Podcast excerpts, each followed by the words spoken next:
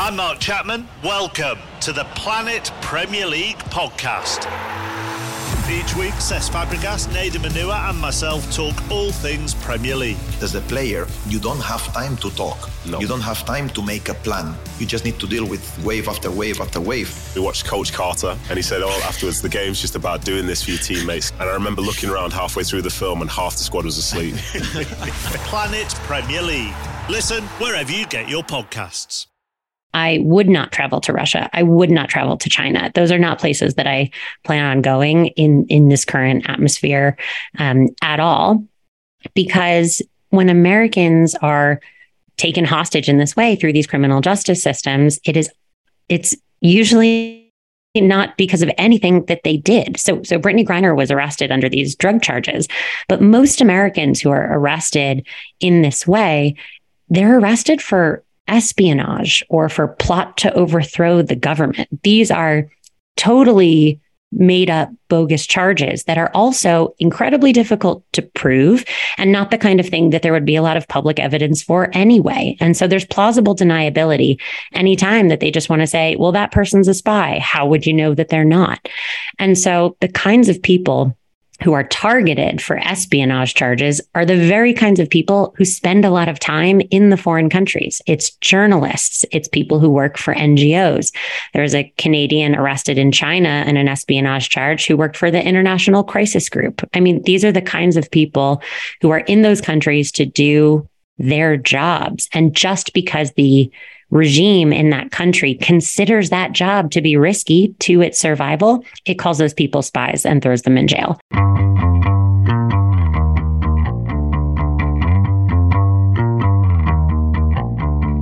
Hey, everybody, this is Richard Deitsch, and welcome to the Sports Media Podcast. My producer is Patrick Antonetti.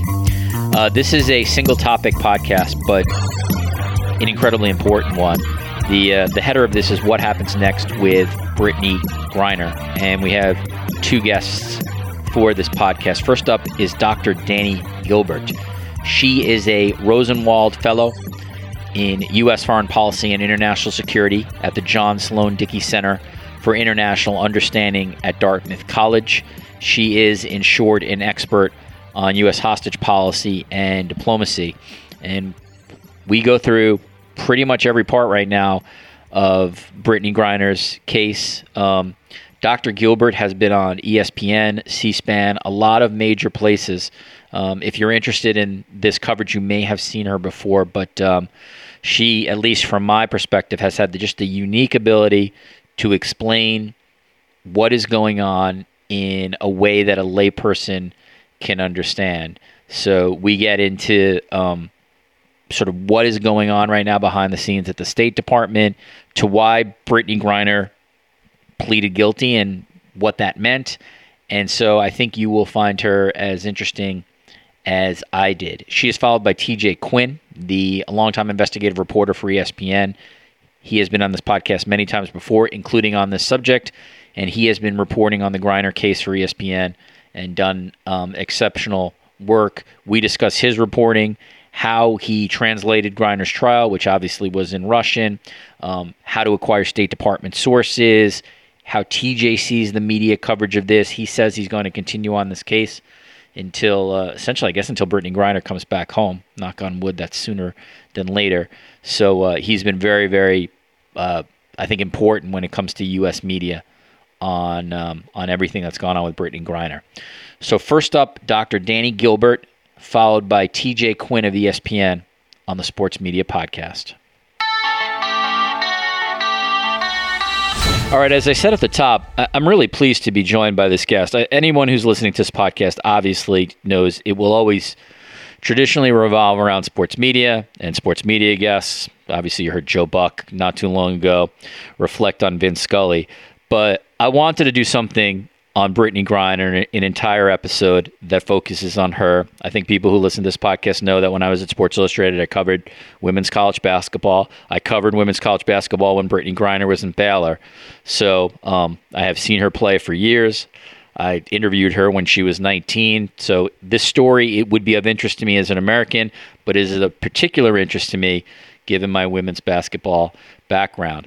Dr. Dani Gilbert is a Rosenwald Fellow in U.S. foreign policy and international security at the ja- at the John Sloan Dickey Center for International Understanding at Dartmouth College. I certainly recommend you follow her on Twitter. If you Google her name, again, Dr. Dani Gilbert, you will see that in short, she is an expert on U.S. hostage policy and diplomacy.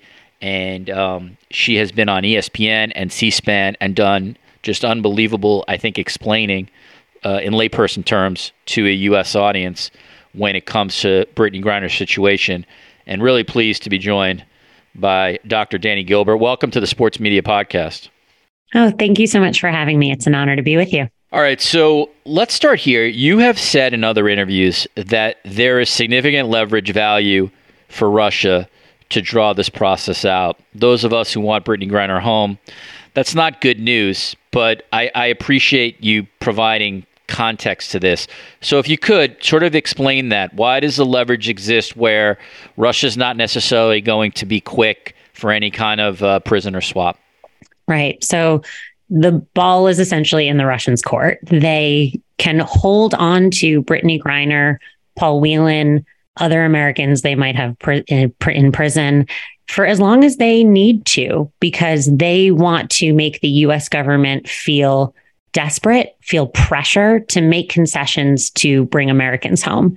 And so they can kind of bide their time and wait for the US government to give them the leverage that they want. And so they're really holding all the cards right now. Having talked to TJ Quinn on this podcast a number of times, having read a lot on the case, it it was very clear that the what what finally happened, Griner pleading guilty, the sentence coming down, was in many ways pro forma for Russia and that judicial system.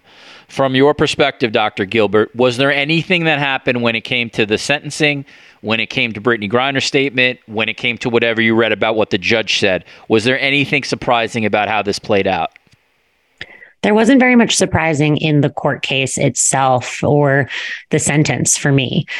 What I've learned following this case is that more than 99% of criminal cases in the Russian system end in a guilty verdict. We expected the Russian court to find her guilty and to give her a very long sentence. She was found with 0.7 grams of hash oil, and yet they charged her with international drug smuggling. Clearly, not something that she was actually doing. And it's really a political process, not a criminal one that she's been going through. There were a couple of slightly surprising moments to me during the court case itself, which is that she had members from her Russian team and the coach of her Russian team testifying on her behalf. They were extremely brave to come out and to speak on her behalf and to, in essence, go against the Russian government in saying what they had to say about her character, about her devotion to her team, to her teammates, to the Russian public in being such a sports star over there. And so that was a surprising moment for me.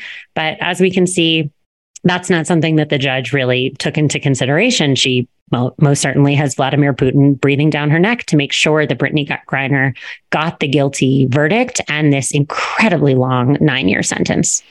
You know, I would have asked you this later in the interview, but you brought it up. You brought the percentage up, at least that has been reported through the Russian press of mm-hmm. of what the cannabis oil is. And this is something interesting to me and obviously as an expert, you can sort of help me process this.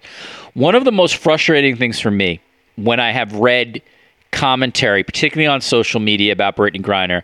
And I understand when it comes to commentary, you know, uh, I'm maybe maybe I'm being played by bots, but the, but a lot of times I'm just trying to trying to check when it's sort of people like who you know present their real name mm-hmm. and and you can sort of search and it's like if nothing else it's a real person.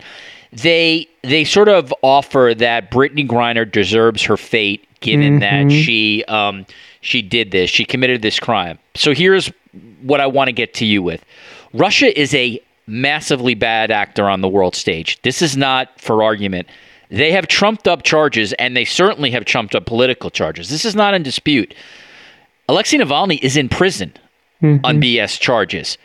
So maybe Brittney Griner brought cannabis oil in, but maybe she did not. Mm-hmm. And she is a functional hostage no matter what from your perspective, at least for me, I have seen people are in many ways are taking what the Russian, at least a certain percentage of people have taken what the Russians are saying as pro forma truth, which to me is very, very frustrating in this case. How do you see it? Oh, I am right there with you. I mean, Vladimir Putin is currently engaged in a completely unjust, totally horrifying war in Ukraine. This is not an international actor that we should take seriously. And he's also shown that he has a very high priority of creating division among the American domestic public. And so this is all something that he wants. He wants that kind of confusion. He wants that debate, not somebody we should be taking uh, seriously in, in any sort of capacity. The fact that the public has responded sometimes in this way is also not surprising to me. So, in some of my research, I look at public opinion on hostage recovery efforts. And one of the things that comes up time and time again is that when the American public believes that an individual hostage is responsible for putting themselves into danger, then those members of the public are unlikely to support government efforts to bring them home. So a lot of people look at Brittney Griner's case and say, well, she was carrying drugs, or what was she doing in Russia in the first place? The willingness to blame her is directly connected to the opposition to any efforts that the White House would make to bring her and Paul Whelan home. And so how the public feels about the deservingness of an individual hostage is a really good predictor of how the public responds to these cases. That's that's fascinating. A little depressing, but also fascinating. Mm-hmm. The um, how when I when I as a news consumer see Sergey Lavrov offer any kind of comment on this case, and, and generally speaking, I'm not even sure he's specifically mentioned Brittney Griner. He he he usually talks about the public nature that the State Department has put this out there. Mm-hmm. Um, do you, how do you evaluate? I imagine you obviously uh, have evaluated what Antony Blinken and what our State Department officials have said. To me, the more interesting thing would be, as someone like yourself who's an expert, how have you evaluated at this point what the Russians have said publicly on this? It's been really interesting for me. So I see this whole process as three dimensional chess. There's a lot of strategic interaction here that are really difficult to understand on the surface. So in general, when there's more public attention to one of these cases, we might think that that's pretty good for the Russians because the more attention given to this case, the more pressure put on the White House to make a deal, the more likely that the Biden administration might make concessions that are otherwise really difficult to make because they feel domestic political pressure to do so. And so you would expect that the Russian government would love to see Brittney Griner's name all over the media. They would love to see debates about what the administration should do to bring her home. They would love to see criticism of the administration for what they've done and not done already. So the fact that they're now coming out and saying, keep this quiet, don't let it uh, come out to the public, we shouldn't be having this conversation in public in some ways that's surprising to me. And so then I start doing the mental gymnastics of, well, maybe they do want this quiet. Why would they want this quiet? Or do they have to pretend that they want it quiet? Because at the end of the day, they're pretending that this entire process is a legitimate arrest, that it's a legitimate part of their criminal justice system, that Brittney Griner and Paul Whelan are criminals, which we know in the United States that they're hostages, that they're being held for political leverage. And so all of it could have so many different sides that it's really difficult for us to evaluate from the outside. We uh, we now tape this um, in the first week of August, Dr. Gilbert.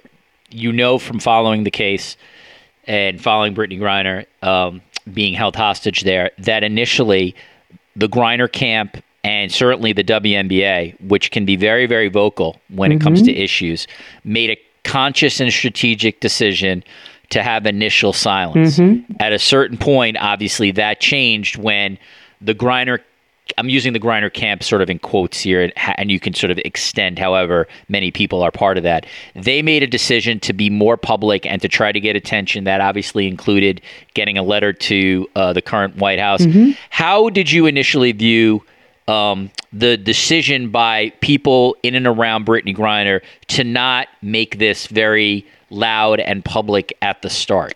To me, it makes a lot of sense to stay quiet at the start. There's always the hope and the slight possibility that the entire thing will be viewed as a mistake, that the Russian government might have said, oh, this was a misunderstanding. We didn't mean to do this. She's released, she's freed. Um, and that gives Vladimir Putin and gives the Russian government the ability to save face so that this didn't turn into an international geopolitical crisis, into a dilemma of, of any sorts. And so you keep quiet at the beginning in the hopes that it can just be resolved quietly and easily. Unfortunately, that rarely is is how it turns out but you always want to kind of give it that shot just to see um, if it's possible to kind of de-escalate and and allow the russians to save face once the administration uh, classified Brittney Griner as wrongfully detained, that is kind of the point at which the WNBA started speaking out. So wrongfully detained is not just a phrase that that I and others use. It is a specific legal designation at the State Department. The Secretary of State looks at the cases of Americans who are arrested abroad.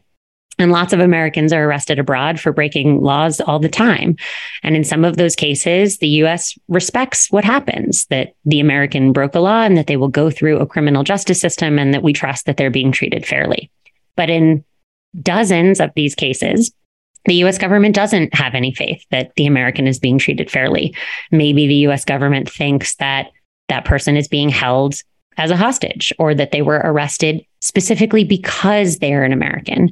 Or it might just be that we don't trust that that person could be treated fairly within a certain country's criminal justice system, given Russia's discrimination against Black people and against gay people specifically entirely possible that the United States government feared for Brittney Griner's safety. So once the State Department designated her as wrongfully detained, it changes a lot of factors in her case. It meant that her case is moved out of the purview of the Bureau of Consular Affairs, which essentially just checks in on the welfare of Americans abroad, and into the purview of a different office at the State Department called the Special Presidential Envoy for Hostage Affairs. And that office is essentially the chief diplomats of the US government who work on hostage and wrongful detainee cases. It's essentially our government's chief hostage negotiator. And so once her case was moved there, it was an, an admission by the United States government that she is being held for political purposes and that the government was going to intervene on her behalf. And at that point, the WNBA saw as their prerogative to raise attention to her case because then it becomes a specific job of the United States government to put pressure on Russia and to negotiate for her release. And so the timing of when that volume and that attention really changed makes a lot of sense to me. That's that's fascinating. I appreciate the uh, sort of the explanation, even the legal explanation of wrongfully detained and what that sure. means. Um, you have written about this, and I know talked about this um, on the topic of public advocacy for mm-hmm. her. You have suggested that her sexuality, uh, Brittney Griner's LG, part of the LGBTQ community, and her race plays a role mm-hmm. here in how, if nothing else, perhaps how much attention uh, perhaps until this week, she was given. Mm-hmm. I, you know, you as someone who's in sports, uh, it does honestly sort of uh, it does produce a lot of cynicism many times when it comes to things in athletics. But I, I think at least if you're going to be intellectually honest, you have to you have to be open and conceding to the fact that if Brittney Griner was white, mm-hmm. was straight, mm-hmm. was a uh, like sort of a marketing darling for United States companies, mm-hmm. the attention on this case at a minimum would be greater. Uh, I, you know, there'd be other. I know we've heard. Well, what if it was LeBron James? What was Tom Brady? Like, I understand mm-hmm. all that, mm-hmm. but like, at least let's live in the sort of the discussion part of this. That like, if it's if it's a woman of a different race who is you know heterosexual, to me, I think I'm just a realist. I think the story gets played differently. Mm-hmm. How do mm-hmm. you see it? So there are a few different factors that shape how much attention these cases get in the media. And with the caveat that right now Brittney Griner's case is getting a lot of attention and is getting way more attention than any other Americans who are held hostage or wrongfully detained abroad. Over the whole population of Americans who've been through similar situations, there are some real trends that that stick out to us. And this also applies to people who are kidnapped or, or held hostage domestically in, in other situations. So there's a phenomenon called the missing white woman syndrome that essentially says that female, white, often young, pretty victims of abduction get much more attention in the media than uh, women of color or counterparts of other races or of uh, men who are abducted. And so there's kind of an expectation if you think about the uh, cases that you might know of someone who was kidnapped, you know, JonBenét Ramsey is kind of one of the first ones that, that comes to people's mind of this young blonde little girl, or, you know, certain cases like that get a lot of outsized attention. Race plays a really big deal here that white uh, hostages get a lot more attention than than victims of color. So I've done some research on what drives media attention to uh, Americans who are kidnapped abroad. And if there's a group of Americans kidnapped together, the white hostages receive far more media attention than people of color who are also kidnapped or taken hostage in the same attack. So even within the the same incident, those people were taken from the same place, they might have had the same job. There's a real difference across the color line there. And this also affects a lot of the other people who are in similar situations who are held hostage or wrongfully detained abroad. A lot of the Americans who are currently wrongfully detained are dual nationals. A lot of them are uh, share citizenship with the US and Iran or the US and Venezuela. That's what allows them to travel to these places. They're visiting family or they're conducting business in a place that they're able to travel quite easily. But many American citizens might not see them as white, might not see them as purely American. And that can really affect the amount of sympathy and the amount of media attention that these cases get. I'm not sure you you know the answer to this, but maybe even in broad strokes you might could you take us inside like like what like who is working on this case mm-hmm. specifically? Mm-hmm. Like does it get to the level where like an Antony Blinken is like literally part of the specific processing of this or are there State Department officials like who would be assigned to this? And then if it has to get to the you know high level diplomacy level where Lavrov and Blinken have mm-hmm. to talk, it it eventually gets to there. Like like how who's doing how do I ask this? Who's doing the literal legwork right now as as we tape this? Sure. So there's there's two answers for you on that. There's the the people who are doing the legwork inside the government and the people who are doing legwork outside the government. So I'll talk about inside the government first. So there's this special office that I mentioned earlier that when someone is named wrongfully detained, their case gets transferred to the office, the the SPEHA, the Special Presidential Envoy for Hostage Affairs. Right now that person is a an incredibly talented, thoughtful, compassionate uh, government servant and public servant named Roger Carstens. And he works around the clock dealing with these cases. He is the first line of contact for the US government on these cases. He visits wrongful de- detainees in prison overseas. He spends a lot of time talking to the hostages and detainees' family members, to the press, to public events, to um, other members of the government. And he is the day to day operational person, and his staff are supporting him on figuring out how to resolve these cases, how to bring people home, and how to deal with everything around it the policies that the United States government holds, uh, media attention, things like that. But this is one of the issues that's probably very much on Secretary Blinken's agenda right now. And so every day he probably deals with a handful of issues all over the world. And this issue has risen to that level, given that the secretary is speaking about this and that the White House is speaking about this. The President Biden himself has released an executive order about hostage taking and wrongful detention and has written to Brittney Griner and has made statements about Brittney Griner. And so there is a whole operational staff whose job it is to focus on this, but it is the kind of thing that is breaking through at the highest levels. Outside the government, there's a whole different crew uh, working on this as well. So, Bill Richardson, former UN ambassador, former governor, served a lot of different roles in the US government, is now retired from US government and has a foundation called the Richardson Center. And their primary job is to work on these negotiations all around the world. They negotiate on behalf of people kidnapped by non state actors, by people held wrongfully by states. They've been working on this for a long time and they have a tremendous record of success of these really painstaking, high stakes, high value negotiations with some of America's worst adversaries all around the world. And so we've heard that Ambassador Richardson is engaged on Brittney Griner's case as, and also on Paul Whelan's case, that he was planning a trip to Moscow and there's some real benefits to also having this other group of people outside the US government working on the case as well, which is that he might be able to meet with people that the US government might consider unsavory. He might uh, be able to have the kinds of conversations that might be difficult for US diplomats to have at a time that Russia is engaged in this war in Ukraine and that the United States government is trying to keep pressure on Vladimir Putin. And they might be able to sit down and brainstorm a whole range of creative responses, creative possibilities in this negotiation that might be a little bit more risky if the US government put those options on the table, but might uh, have more opportunity to explore if it's coming from a private citizen.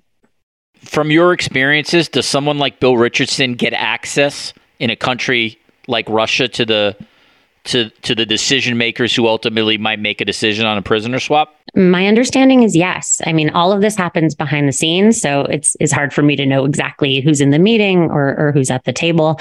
If I may recommend a, another podcast episode that does a, a, really good good job at this, um, foreign policy and Doha debates put together. Uh, Jen Williams is the the editor. A wonderful podcast called The Negotiators, and there's an episode with Mickey Bergman who works very closely with Ambassador Richardson at the Richardson Center about the prisoner swap negotiations for an American who was imprisoned wrongfully in Iran. And so you can hear directly from Mickey about what those meetings were like, how those conversations went down, the moment at which they had proposed something, and then the Trump administration swept in and tried to make a slightly different deal. Um, it's a really fascinating conversation. So I'd, I'd highly recommend it. All right, a couple more here, uh, sure. Dr. Gibler, then I'll let you go. Um, again, I'm going to ask you. My area of uh, maybe expertise is a little, uh, a little too big for for a word for me. Nah. But let's we'll we'll use the guideline that my expertise is sports here. Yours is obviously what it is. From my perspective, I cannot conceive of any scenario in both the near term and medium term where an athlete would ever consider competing mm-hmm, or playing in Russia mm-hmm. again from your perspective, given what you know, what what your expertise mm-hmm. is, do you see any possibility an American would travel to Russia? Let's say in the next five, uh, an American mm-hmm. athlete, I should say, would travel to Russia in the next five or ten years, given what we have now publicly uh, uh, seen when it comes to Brittney Griner. I mean, at the end of the day, it's it's up to those individual athletes. This isn't something that their their leagues can can tell them. But I think there's going to be a huge move away from traveling to Russia, from participating with Russia in international sports tournaments. I mean, they take sports quite seriously. Yeah, yeah, we're seeing it yeah. already yeah. um, because of the war in Ukraine and and because of what's happening with Brittney Griner. So that would surprise me if there's not a major shift um, from from what people are willing to do, and that plays into an announcement from the Biden administration a couple of weeks ago that they're working on different policies that they're essentially trying to prevent this from happening again and to punish our adversaries for engaging in these kinds of practices. So, one of the things that the State Department announced a couple of weeks ago is that they're putting a new travel warning. Um, they're labeling with the letter D for detention or detainment um, on the list of countries that the US considers to be wrongfully holding American citizens in their prisons right now. So that's Russia, China, Iran, Venezuela, uh, North Korea and Burma, Myanmar.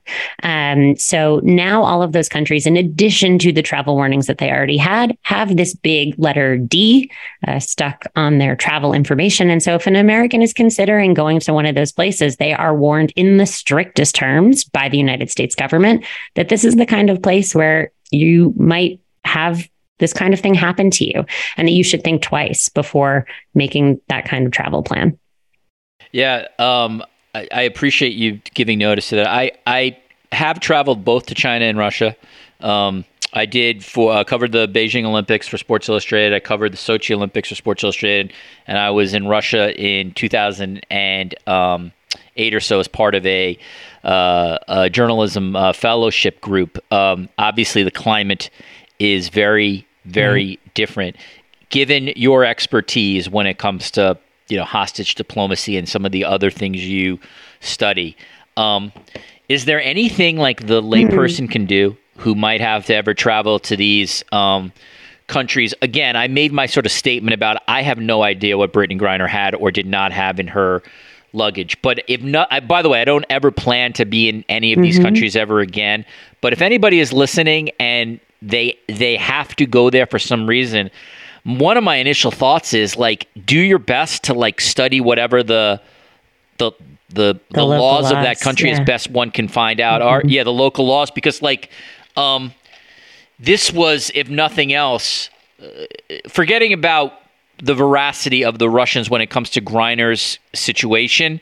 If nothing else, sort of how they treat, mar- you know, marijuana, mm-hmm. medical marijuana, drugs with a capital D, was not something I think I was so aware of in terms of the harshness of this. Yeah. So I've got a couple points, so hopefully I'll remember to to say them all. Um, so, the bulk of my research is actually about kidnapping by non state groups. I spend a lot of time in Colombia. I interview former rebels from the FARC and ELN who fought a civil war against the Colombian government for decades. So, I spend a lot of time with people that I think most Americans would be nervous to spend time with. And people always ask me before I go if I'm worried, you know, about being kidnapped myself or if I'm worried about about these people and and not to sound flippant, but but frankly, I'm not. And I, you know, I'm really try to be as careful as I can about the decisions that I make when I'm traveling and where I interview people and who knows where I am at, at all times. But some of these states that are taking Americans hostage through the criminal justice system, that frankly scares me a lot more. I would not travel to Russia. I would not travel to China. Those are not places that I plan on going in in this current atmosphere um, at all, because when Americans are taken hostage in this way through these criminal justice systems, it is it's usually not because of anything that they did. So, so Brittney Griner was arrested under these drug charges, but most Americans who are arrested in this way, they're arrested for espionage or for plot to overthrow the government. These are totally made up bogus charges that are also incredibly difficult to prove and not the kind of thing that there would be a lot of public evidence for anyway. And so there's plausible deniability anytime that they just want to say, well, that person's a spy. How would you know that they're not? And so the kinds of people who are targeted for espionage charges are the very kinds of people who spend a lot of time in the foreign countries. It's journalists, it's people who work for NGOs. There's a Canadian arrested in China in an espionage charge who worked for the International Crisis Group. I mean, these are the kinds of people who are in those countries to do their jobs. And just because the regime in that country considers that job to be risky to its survival, it calls those people spies and throws them in jail. And so a lot of the people who are traveling to those countries that often already know a lot of the things that they can do to protect themselves when they travel to those countries. Whenever you travel internationally anywhere, you should register with the US Embassy abroad where you are. And that way it puts you on their alert system. So if there's you know, any kind of political violence or if there's dangerous weather, um, they can notify you. They know where you are and they can help you leave the country if you need to, for instance. And so that's something that we should all be doing anytime we leave the country anyway. But it's a really dangerous environment now, especially if our adversaries are looking at this case and the attention that it's getting and probably, possibly a, a, prisoner swap and concessions made to Russia, that this is going to be an attractive strategy for them going forward. And so it's incumbent on the US government to do everything it can to prevent these cases from happening and to punish our adversaries, both their reputations on the international stage and through sanctions that the Biden administration is implementing um, so that these countries don't find it attractive going forward. That's great advice. Know where your uh, consulate office is or know where your embassy is if you're in a foreign country, even Mm-hmm. a friendly foreign country, uh, quote unquote. Uh, I would say it's just it's invaluable. That's really good advice. The uh, so the last one for you, Dr. Gilbert, is this, and I'm sort of asking you to. Um, you know, do your best to sort of uh, hypothesize what you think. Brittney, Brittney Griner is an obvious, obviously high profile Mm-hmm. Prisoner in Russia. Um, I know Trevor Reed was as well, Paul Whelan, but she sort of fits into that. Is there any possibility, given how high profile she is, that the Russian government would place her in a um, less horrible prison than another horrible prison? Would give her, I don't even know if preferential treatment is the right word here, but at least sort of um, not risk her getting sick, not risk her uh, really being in a bad place. Now, while I ask that question of you, I know the answer to what happened with Trevor Reed. My only sort of thought or caveat is that Trevor Reed was did have a military background. Um, he's a man. It's it was a different case. So in this sort of hell that Brittney Griner is in, I do want to hold hope that maybe the the government doesn't sort of put her in the worst possible place. But then I then I sort of tell myself, why am I? Why do I think the Russians would do that, given they just gave her nine years? So that's I I, I didn't ask the question got you. elegantly, but I wonder if you could just uh yeah I wonder Yeah, how you so- sort of see that. I I say this and I don't mean it to sound callous because these are incredibly painful, kind of excruciating circumstances.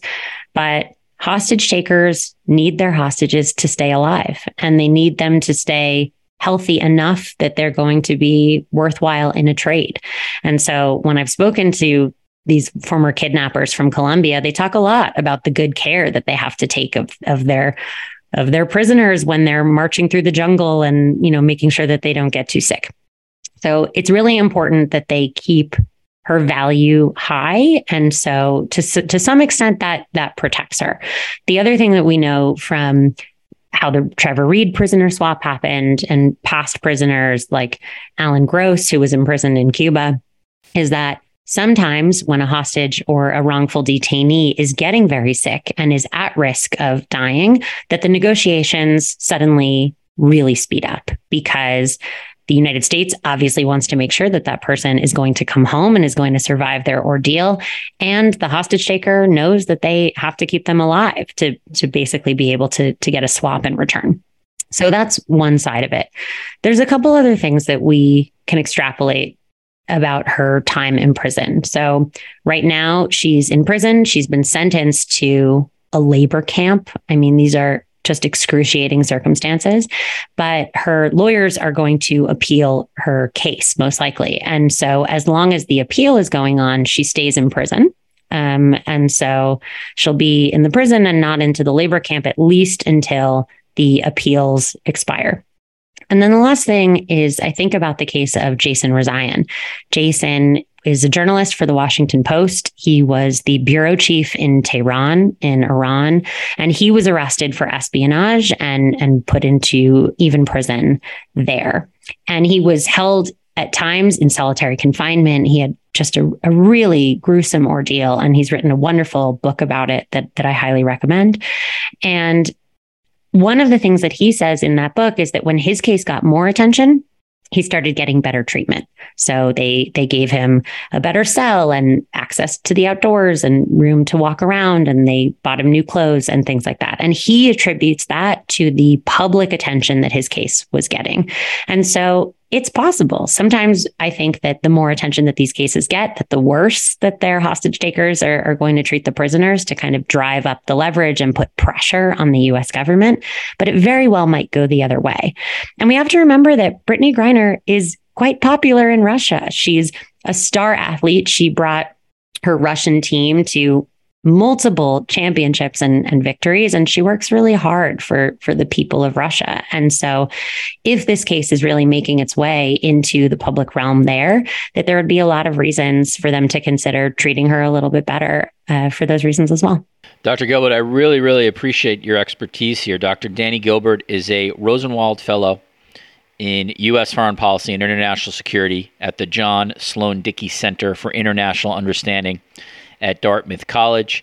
You can find uh, her work. You can go to certainly her website and find her work there. She's been doing, um, uh, understandably, uh, a lot of media uh, availabilities on uh, you know the ESPNs and C-SPANs and NBCs, et cetera, because um, uh, as you've heard on this podcast, um, she's really, really an important and insightful voice when it comes to giving some context and perspective on Brittney Griner. Uh, Dr. Gilbert, I can't thank you enough. It's not like you knew me before I reached out to you, but uh, but this was really, really educational for me, and I, I am sure for our podcast listeners as well. Thank you so much for joining me today on the Sports Media Podcast. It was a real treat. Thank you so much for having me.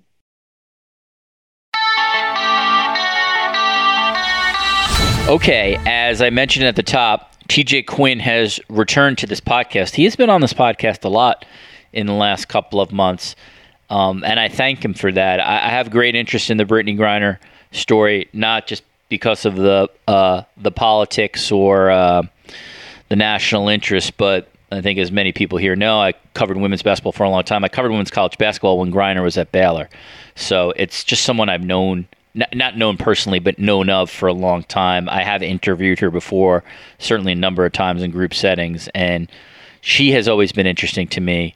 And then obviously we have seen her now in this horrific uh, situation. And I am uh, pleased to be joined, as I introed him at the top, ESPN investigative reporter TJ Quinn, who has um, who has been covering this Griner story now for months. TJ, welcome back to the Sports Media Podcast. Oh, good to be back, man.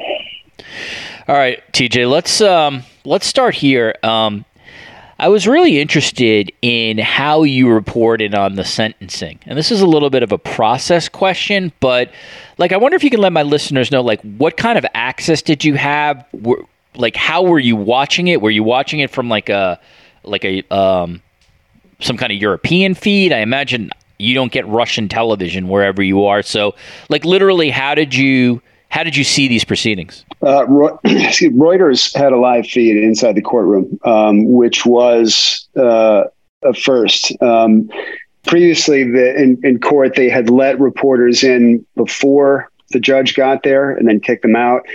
Um, this, they actually allowed cameras. So I was watching uh, Reuters live feed and had one of my uh, Russian speaking colleagues uh, watching from his home, and he was updating me with key information as we went along. And then there were a couple of sources um, who I've relied on uh, to reach out to for context as it as it went on. Um, although, really, for the most part, and, and, it's kind of funny. I mean, those those were the details, right? And we're waiting to hear that. What's the exact sentence? You know, what exactly did the judge say? Um, how is she? How is Brittney Griner going to react? Um, but the rest of it, uh, I mean, my story was written um, and just needed to be plugged in. The people I spoke to, their comments were, their opinions didn't change afterward. Everybody knew what was coming. So you just you had everything kind of ready to go. And because uh, it was so clear what was going to happen. Um, you knew she was going to get a heavy sentence. Obviously, if she didn't, we would have rewritten it. But um, you know, it was, uh, yeah, you were able to sit there and just and, and watch her face uh, reacting as she's hearing all this from the interpreter. Were you able to pick up um, any external cues from? Uh, again, I didn't watch the feed, so like, were you are, were you able to see the surroundings? Like, could you was it were cameras on her face during the whole time? And then the other part I'd be curious about is, unless you're a Russian speaker, like how hard would it have to understand what the judge was reading during the sentence? Well, uh, our the, the the shot they had did pan in and out, and so sometimes you'd see the defense team sitting at a table and uh, a, few members of the media. I mean, what you can see from previous shots is it is a tiny, tiny courtroom. I mean, they are just crammed in there. Um, in fact, you know, ironically, Brittney Griner, who's in a literally in a cage, um, sitting in there as defendants do, had probably had more room than anybody because of that. Um, you couldn't see the judge; they never show her. Um, it was a little tough for our, our, our my Russian speaking colleague to follow, and he was recording it and wanted to make sure he got the words right. I mean, he's a native speaker. Um, so yeah, and, and fact is, there were a couple reports from other outlets that were not entirely accurate that that came out based on it. Um, one particular outlet, I think, said that she pleaded guilty. She did that July seventh. Um, so it, it, can be tough because every you know everybody's trying to get get that information out right away, and we were trying real hard to make sure. No, we we a lot can be lost literally in translation here, and we want to be really careful. This, um, as you've said many times, this was the closing of the first chapter, the uh, the sentencing. We pretty much knew it was going to to happen here. In a lot of ways, the sentencing was just a formality. There's now the prospect of an appeals process. I don't know what the percentage of appeals that ever get overturned in Russia. I, I assume they're infinitesimal. Yeah. Yeah, right. So what happens now, like in terms of um, in terms of both procedurally for Brittney Griner and and again, you might I don't know if this information's even been out, but do we have any sense as to like literally like where she is physically at the moment? Uh, no, I mean she's probably still in jail um, there, where she's been held until um, until she's processed and sent to this. It's essentially like a penal camp, um, which uh, my Russian colleague who did some research uh, said is is not a particularly pleasant place to be. Um, she's yeah, I mean, it, like I said, it was you know a foregone conclusion, but it was clearly a shock to her and the people I spoke to uh, to. Uh, to yesterday, who are around her, said that the word is yes, she was absolutely devastated by it. But in some ways, I mean, it was kind of I, I don't want to be too reductive with this, and, and I don't want this to sound callous or trite. If you're looking at it as a play, right, and, and you suspect there's going to be a good ending in the second act um, when the, the two sides reach a deal, which would ultimately bring her home. Um, you understand that you have to finish the first act to get to the sen- to the second act, but the end of the first act was pretty intense. I mean, she's sitting in a jail halfway across the world, hasn't spoken to family or seen family since February. Um, I don't care how much you may be aware of what the process is. That hey, it's just this is what you have to go through to get to the negotiations. It is overwhelming, and and can't imagine what it was like for her to sit there. Um, you know, but that said, this this this is what needed to happen because Russia said all along we are not going to do this in public. It has been crucial to Russia, and I'm saying this, you know, based on all the experts I've spoken to, like Dani Gilbert. Uh, Russia's MO is they have to act as though this is all legitimate, that it's a legitimate legal, you know, criminal justice system it's justice, not transactional. When everybody else in the world, any any reasonable person knows it is completely transactional. It operates at the whim of one man and his government. Um, so the U.S. has said all along, you know, from the time it said she's wrongfully detained, you have already said she cannot get justice there. Russia has said, you know, we're not going to do this in, in the public. We're going to finish this process. Now that we're past the sentence, that's where they are. And it was pretty interesting that right away overnight, we, we've already heard from U.S. Secretary of State Antony Blinken and Russian Foreign Minister Sergei Lavrov uh, immediately engaging about it. And Lavrov said, you know, we are going to continue with the negotiations along the path. I'm, I'm not, this is not verbatim, but, um, you know, the path that was established between Presidents Biden and Putin for negotiations. Uh, but we're not going to do it in public. And if the U.S. does, that's their issue and, and arguably their problem. So the the good thing for her is that clearly they're engaged. Russia is not saying we have no interest. What we don't know and may never know is, you know, are are they operating in good faith? And you know, is is no matter what they say publicly, are they actually willing to make a deal that the U.S. can find acceptable? Yeah, um, that that is the million dollar question. Make no mistake, Sergei Lavrov is in absolute close contact either with Vladimir Putin or or whatever the chain of command is to get to Vladimir Putin. So he's not speaking without uh, without knowing full well that he is he is speaking for the official Russian state. Uh, TJ, you you're not an expert on the State Department. You, you don't cover the State not Department yet. on a daily basis, right? But it gets to the point where, for this case, obviously, you have had to probably try to figure out how to get sourcing. So, how do you do that? How does one who has, generally speaking, had a career first as a baseball writer, then as a, a sports investigative reporter, how does one learn how to navigate getting State Department sources? Um, uh, that's that's a hell of a question. Um, I mean, my, my career began as a, as a news reporter covering municipalities in the south side of Chicago and south suburbs and cops courts, school boards, all that fun stuff. Um, and you have to kind of dip into all these different worlds. One thing about my job is that ever since I switched to investigative stuff, and oh my God, next week, next month, it's going to be 20 years. Um, wow. A lot of what I've done is outside the sports realm. So over the years, we have dealt with the White House, State Department, Defense, um, you know, transportation sometimes when it's relevant. Um, when we d- we did a major piece for E60 four years ago about Vladimir Putin's involvement in international sport, and we dealt then with people from uh, I don't know if I can say which, but a number of federal agencies, um, people in the intelligence community.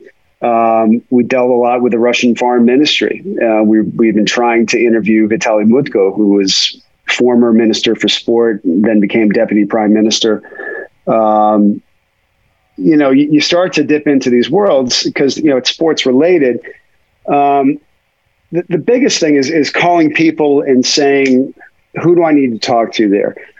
And so you're just getting new names and, and trying to get as many people to return phone calls as you can. Some do, some don't. But I think the biggest thing, like like on this story, the, the single biggest thing going for me as a reporter was that we had done that work four years ago. So it meant that we had a, had a body of work to show people, hey, look, we're not complete neophytes on this topic. We may be dilettantes, but we're not.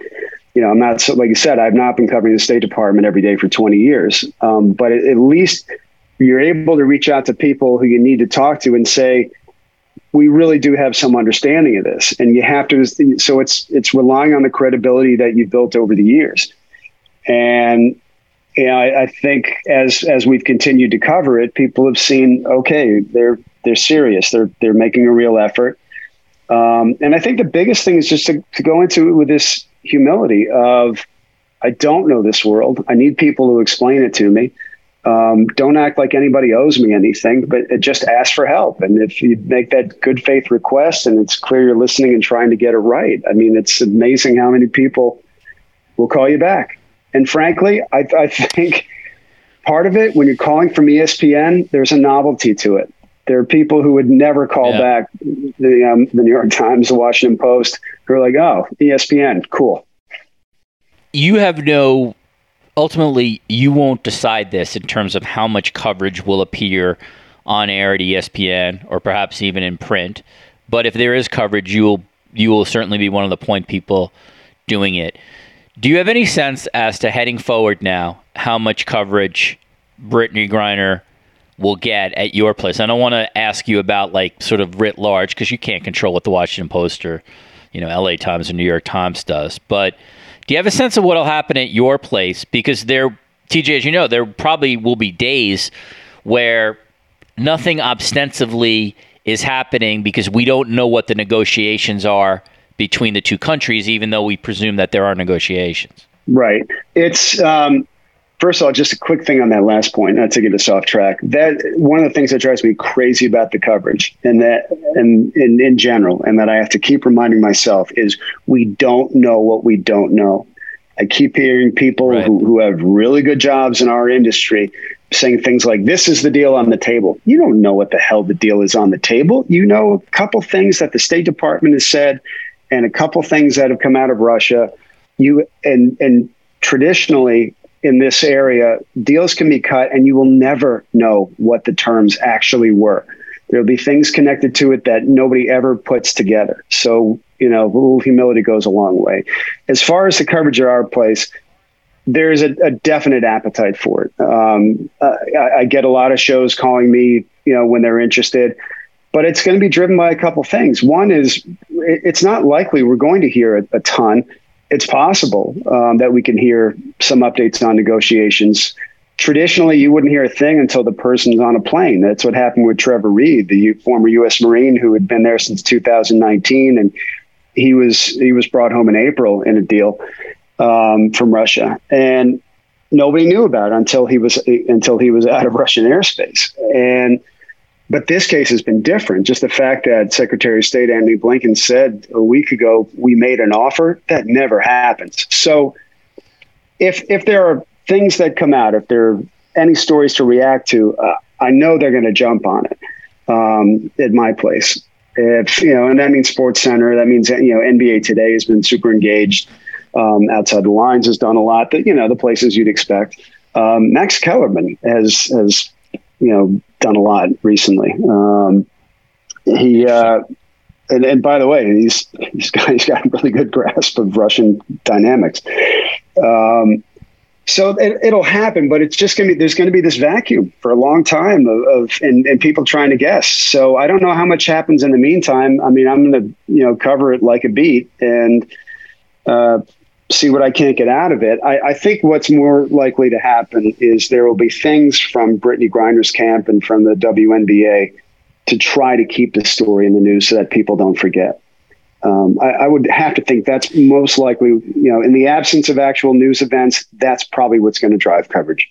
Before I, um, I shouldn't say before, but prior to interviewing uh, Dr. Gilbert and yourself on this podcast, I, I tried to read as much as I could, and I read a couple interviews with Trevor Reed and the conditions that he faced when he was being held uh, prisoner in Russia. Um, and so I really do fear for where Brittney Griner will be. But it did get me thinking, TJ, and I don't. Maybe this has happened already. If I missed it, I apologize. But have you put any kind of um, request in for Trevor Reed, who may be one of the few people on earth who might speak to what Brittney Griner will be facing in the next couple months? Well, I've had communications with his guys.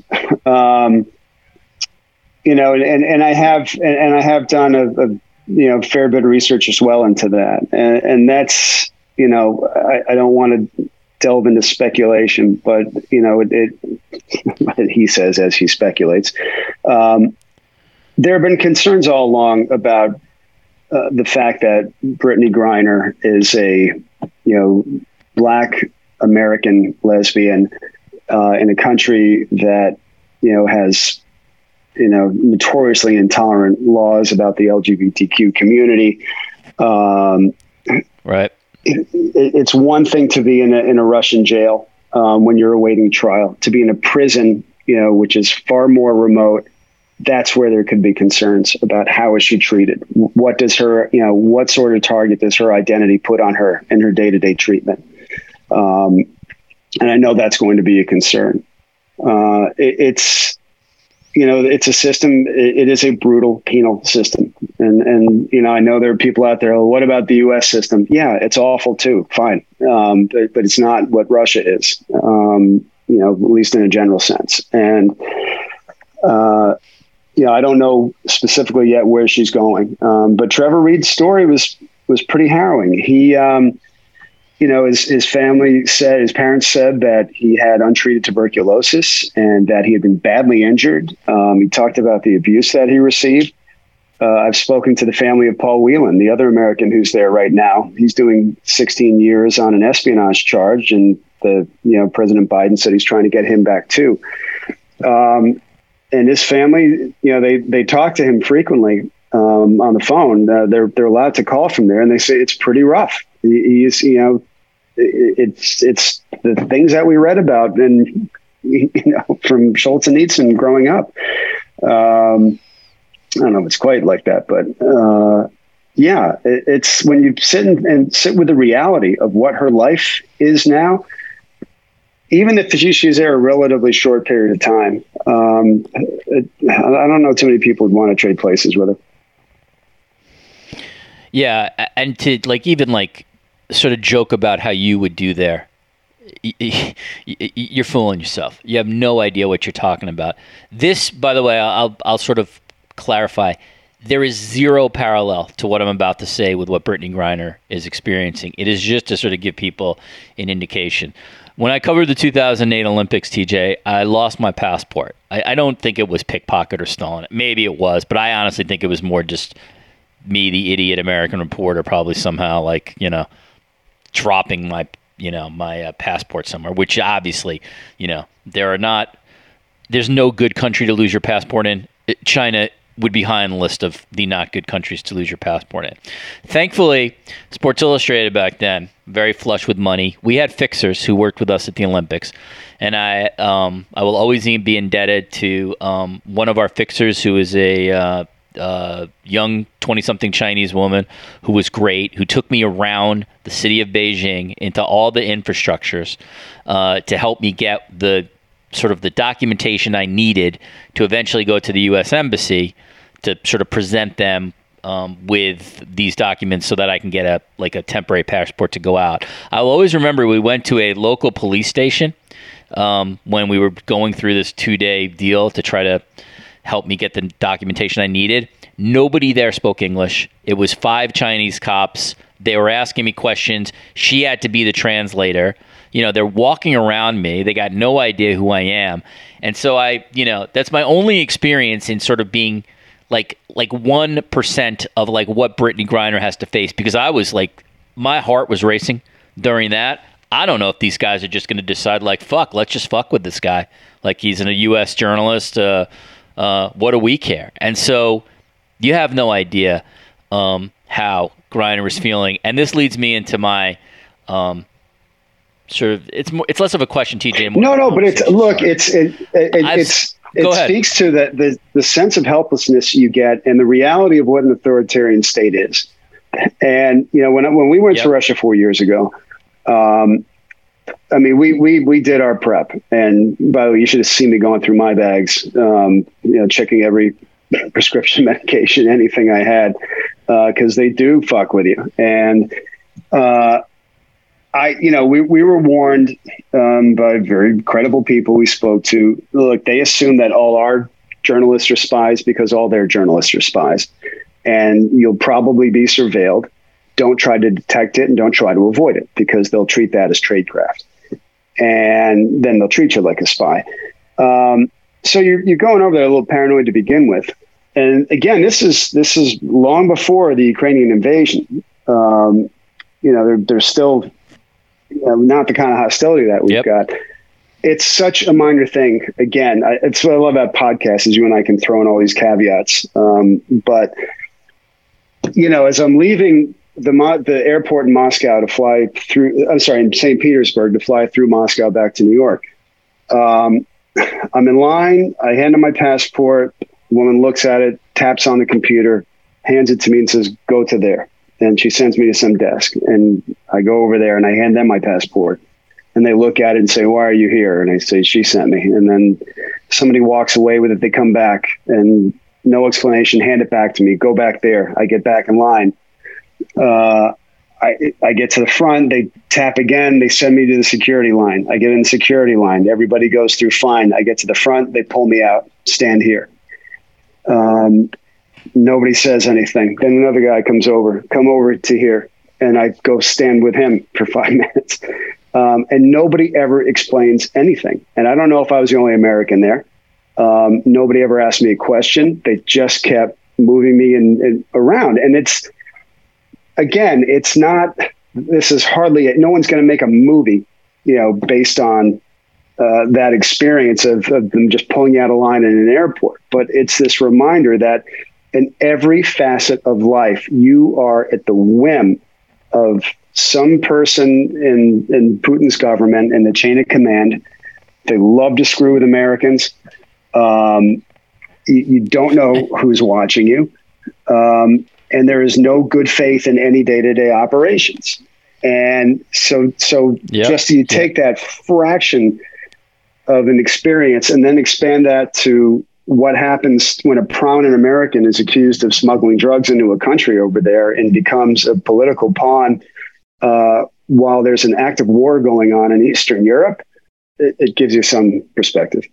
See, I, the reason I'm shaking my head is I literally had a similar experience in Russia. I've been to Russia twice. Once um, in 2000 and I'm trying to remember. Well, you, you were there for Sochi, right? With uh, no, I was there for Sochi right. in 2014. 2009 was with the Knight Wallace uh, Fellowship, where I, I, took a year off from Sports Illustrated. I, it, we were in, it was the, either the winter of 2008 and 2009. Again, uh, uh, condi- um, relationships between the countries were much better. But Sochi, the same thing. I got pulled out of the line once, and they took the passport and – again, eh, this is not even one one millionth of what Brittney Griner's going through.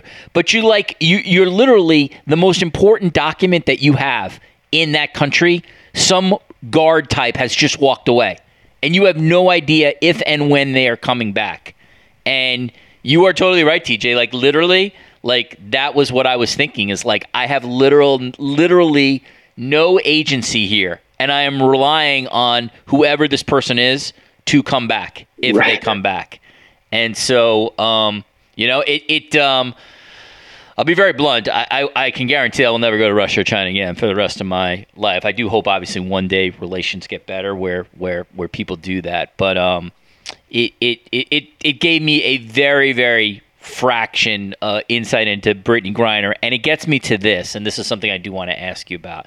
Um, so you're putting out obviously the the the tweets that um, you're you're putting out your reporting on Twitter so that people are informed with what's going on in terms of the decision and in terms of what the adjudication now is in Russia. And I got to be honest with you, TJ, I am bl- I was blown away. Again, I, I get it. Twitter's a fucking shit show, and it's you know it is what it is at many times.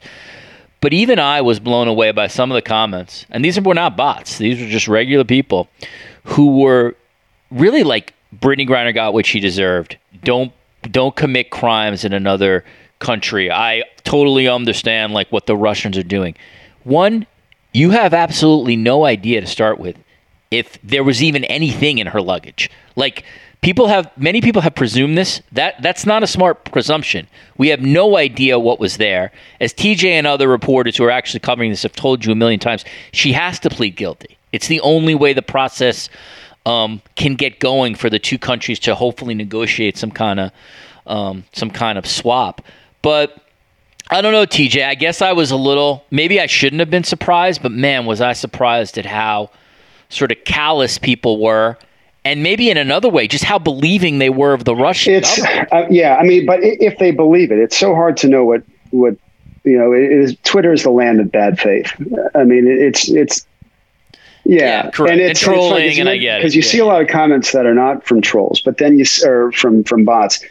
But you also see them repeating and reacting to things that pretty obviously are bots. You know, all of a sudden, you know, somebody has an avatar with you know 40 numbers after their name, and it was just started in August 2022, and they have three followers, and all of them are porn sites, and they repeat these politically charged talking points. It's an accelerator. It is, you know, it is designed to, you know, there, there is yeah. that is Russia's point. playbook. Is you know they've got the troll farms that are set up to stoke political division in the West, especially in the United States, uh, and it works. It's the same people who hacked uh, the DNC in 2016. It's the same people who hacked uh, the World Anti-Doping Agency. Um, it is all about you know exacerbating existing political tensions in this country, and people come to Twitter looking to engage like that. Everything becomes you know i mean it's it's it's twitter is traffic. It's everybody shouting and screaming with the windows safely rolled up and you know usually tinted windows. Um, you roll all the windows down and let everybody actually meet face to face they're suddenly a lot brave. But uh, with the politically charged climate that we're in, you take a figure like Brittney Griner, who, again, just besides her personal identity, has also been an activist in a league of activists. Um, she talked about, you know, question whether the national anthem should even be played before before games. Is you know immediately categorized by people in this country on one side or the other, and all she, her story becomes is a weapon against the other side. I don't know how many people truly think Putin's Russia is, you know, that that's the way you should run a, a criminal justice system. But if it reinforces your point that Brittney Griner is bad and she's on the other side, then yay Putin. Um, it's you know some of them are I, yeah. I, some of them absolutely are Russian bots, um, and some are accelerated by them. But that's that's what Twitter's become. And I mean, I really, for the most part, I ignore it. I hit mute a lot because, frankly, I'd just rather somebody not exist in my world than have the pleasure of saying they got blocked. I'll block stuff that is outwardly racist, misogynist, homophobic, you know, because I don't want that. And there's no place for that in my feed. If somebody's got a political point, all right, whatever. Uh, it may be distasteful or distastefully made. Um, personally, that's where I draw the line. But um, no, it's so ugly. Just you spend a day like yesterday and see the comments, and you just kind of end up hating everybody by the end of it. The uh, and by the way, you make a great point, and um, and I, I should have thought about it. You're right. I mean, I might actually be getting played by some bots, and you know that the, they're successful. They're making me sort of angry at the the situation. So that's a very uh, that's a very astute point by you. Um, here's the um, so I have two last ones for you. Um, you previously had given me Dani Gilbert as someone to follow and read when it comes to the situation. It was a great, a great, um, a great piece of advice, obviously. So I'm again, I'm curious for for those who want to continue to follow the story. Someone who's reporting about this, you who are you reading on a daily and weekly basis? And at least in the near term, TJ, like has ESPN told you you are assigned to this? Like, do we should we make the presumption that over the next course of however many months this oh, this will be part absolutely. of whatever yeah. you're reporting. It's, you know, this, this is one of those stories where whatever I'm doing, wherever I am, if I'm on vacation in Antarctica, uh, if I'm in the middle of of heart surgery, which I'm not anticipating, um, the expectation is I will jump off the table and react to any news going on. Um, yeah. Uh, good to know. And then in terms of a, uh, who are you reading? Who are who are the people that you are reading when it comes to coverage uh, of? This, sounds like such a cop out. I mean, everybody. I mean, everybody. And then I'll go to people, contacts that I've made and say, what do you think of this? What do you think of so and so to gauge what they think about it? Like, I mean, you mentioned Dani Gilbert. She's, she has been absolutely invaluable. Um, you know, just not a coincidence that she's become go to, I think, for a lot of networks on this because of her understanding of the of the hostage world. Um, but you know, I'll talk to people in the government. I'll talk to people at, at, at think tanks. I'll talk to um, not really some other journalists, not too many. But now you try to read as much as I can. But the other, the bigger thing I do is uh, I'll do searches in Russian media um, as much as I can uh, with Brittney Griner's name in Cyrillic and um, then Viktor Bout. Um, interesting. Thank God for Google Translate, um, because that gives you a, a, maybe the best sense of what's going on in Russia. Anything that you're reading in Russian media is coming from the Russian government. So, I mean, it was it was that just happened that that was how I found out about Viktor Bout back in May. Was you know searching her name and finding a story from TASS uh, the official state news agency, that mentioned there had been possible discussions about Viktor Bout. That was the first time they floated it publicly. So I've I've really found that to be invaluable for how they look at it, and it's also sometimes just kind of a kick. You know, this was a story that was a Russian publication by a guy from I could tell a sport, you know, a sports journalist describes her being brought into court in this image of this huge American woman shackled to this tiny, uh, and, and, he used a, a, diminutive female version of the word prison guard. Um, it, you know, it, it, was, and just see how it plays out culturally over there. It's it's pretty wild.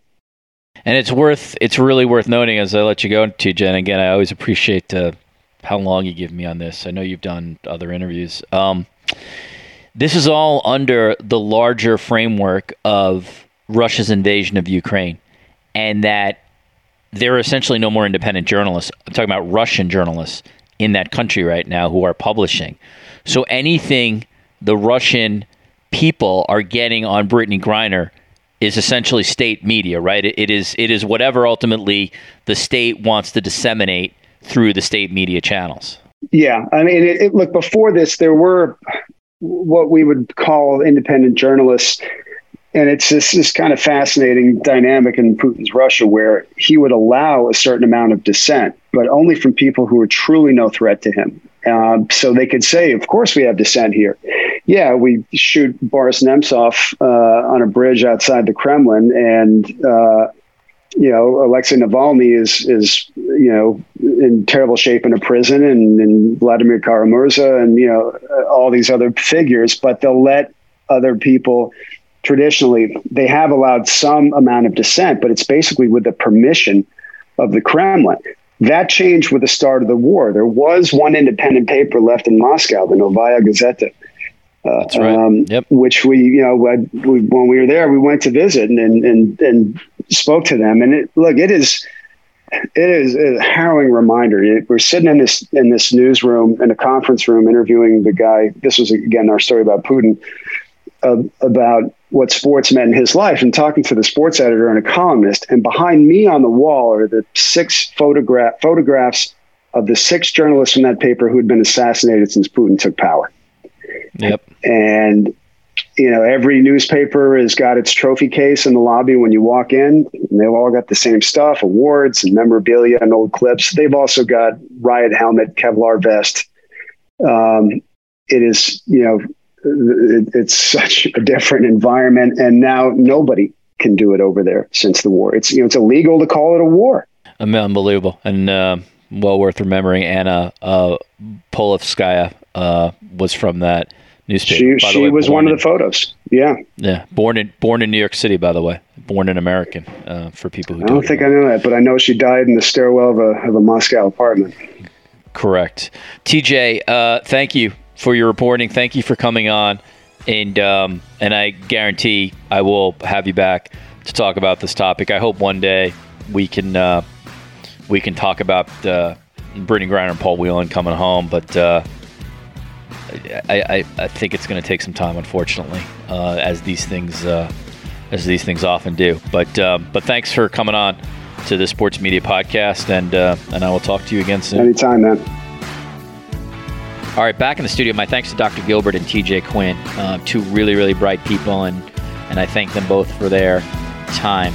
If um, if you like these kind of conversations, again, this is probably a little bit different a podcast than I've done given the topic, given Dr. Gilbert is obviously not part of the sports media. Uh, but head to our archives. Uh, did an emergency podcast leak with Joe Buck on Vin Scully. That seemed to uh, be received very well. Had Shalise Manza-Young, the Yahoo Sports NFL writer, on the Deshaun Watson case. Had Chad Finn as well, doing a lot of media stuff.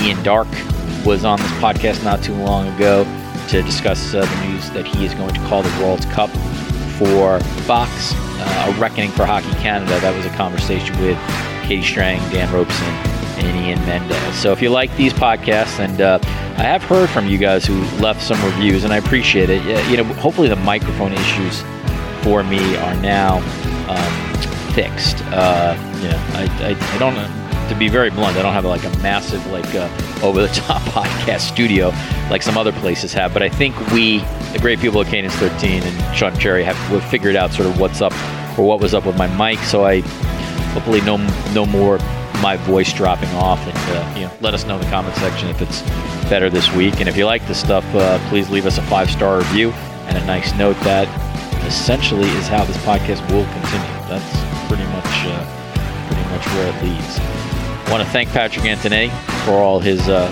hard work. Thank you, of course, for listening. And uh, we'll see you next week on the Sports Media with Richard Deitsch podcast.